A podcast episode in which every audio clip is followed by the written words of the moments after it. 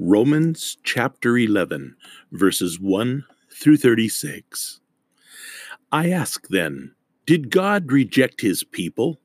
By no means. I am an Israelite myself, a descendant of Abraham, from the tribe of Benjamin. God did not reject his people whom he foreknew. Don't you know that scripture says in the passage about Elijah how he appealed to God against Israel?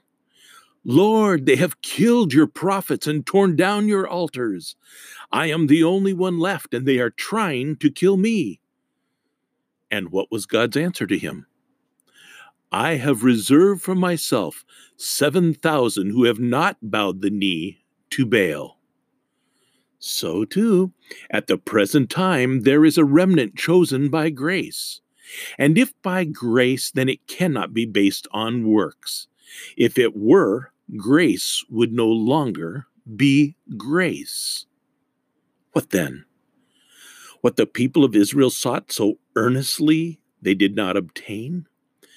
The elect among them did, but the others were hardened, as it is written God gave them a spirit of stupor, eyes that could not see and ears that could not hear, to this very day.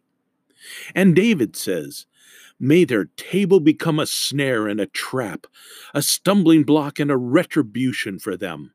May their eyes be darkened so they cannot see, and their backs be bent forever. Again, I ask, did they stumble so as to fall beyond recovery? Not at all. Rather, because of their transgression, salvation has come to the Gentiles to make Israel envious. But if their transgression means riches for the world and their loss means riches for the Gentiles, how much greater riches will their full inclusion bring? I am talking to you, Gentiles. Inasmuch as I am the apostle to the to the Gentiles, I take pride in my ministry, in the hope that I may somehow arise my own people to envy and save some of them.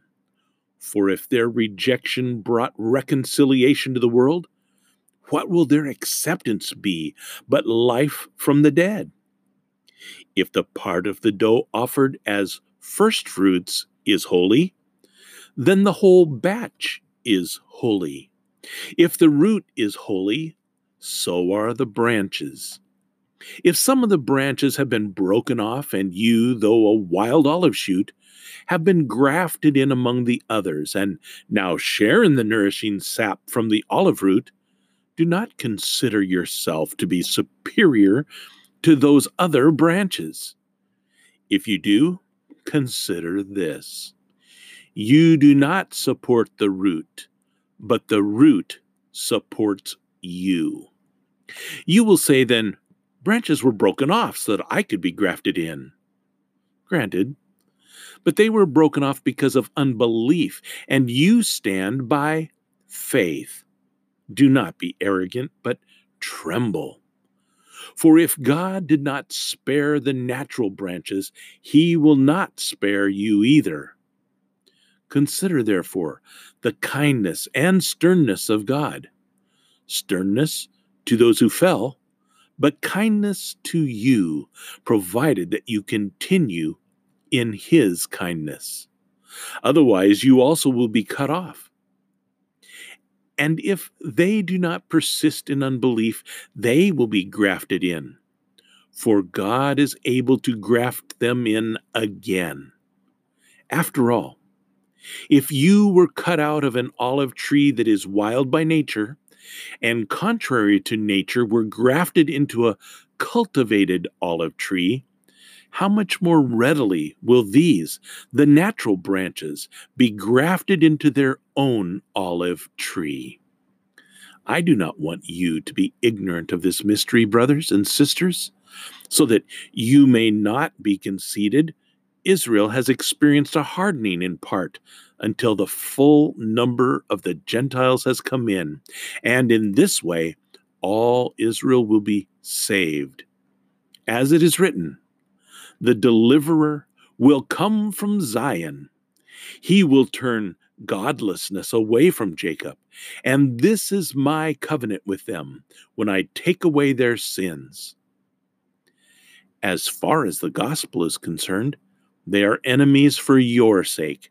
But as far as election is concerned, they are loved on account of the patriarchs, for God's gifts and his call are irrevocable.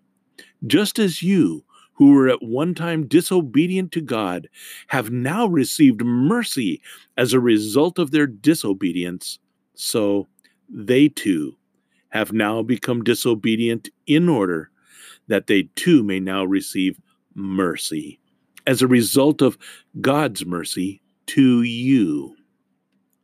For God has bound everyone over to disobedience so that he may have mercy on them all. Oh, the depth of the riches of the wisdom and knowledge of God!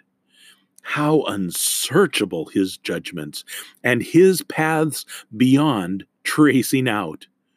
Who has known the mind of the Lord, or who has been his counselor? Who has ever given to God that God should repay them? For from him, and through him, and for him are all things. To him be the glory forever. Amen. Romans chapter 11, verses 1 through 36.